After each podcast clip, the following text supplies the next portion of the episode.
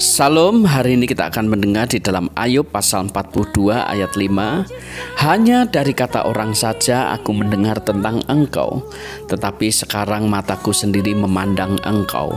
Amin Saudara banyak orang hebat di dunia ini.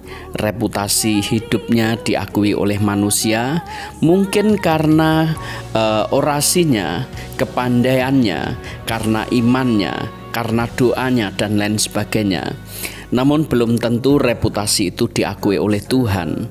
Berbeda dengan Ayub, reputasi imannya diakui di hadapan manusia, namun juga diakui di hadapan Tuhan.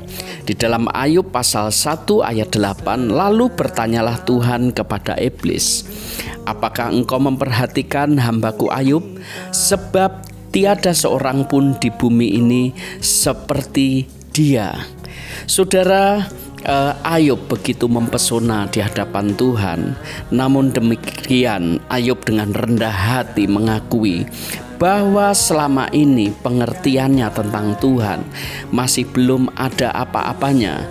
Uh, baru setelah mengalami ujian hidup, dia paham siapa Tuhan uh, yang sebenarnya. Dia katakan, "Hanya dari kata orang saja aku mendengar tentang Engkau." Tetapi sekarang mataku sendiri memandang engkau. Saudara, sebetulnya siapa pun uh, kita tidak menyukai ujian hidup karena kadang lama tidak selesai-selesai, kadang juga menyakitkan dan lain sebagainya.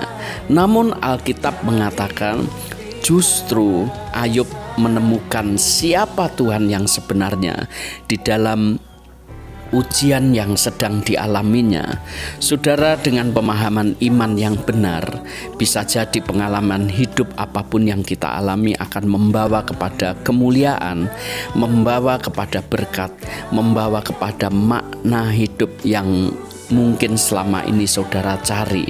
Teruslah bersandar kepada Tuhan, apa pun yang sedang kita alami. Puji Tuhan, Tuhan memberkati. Amin.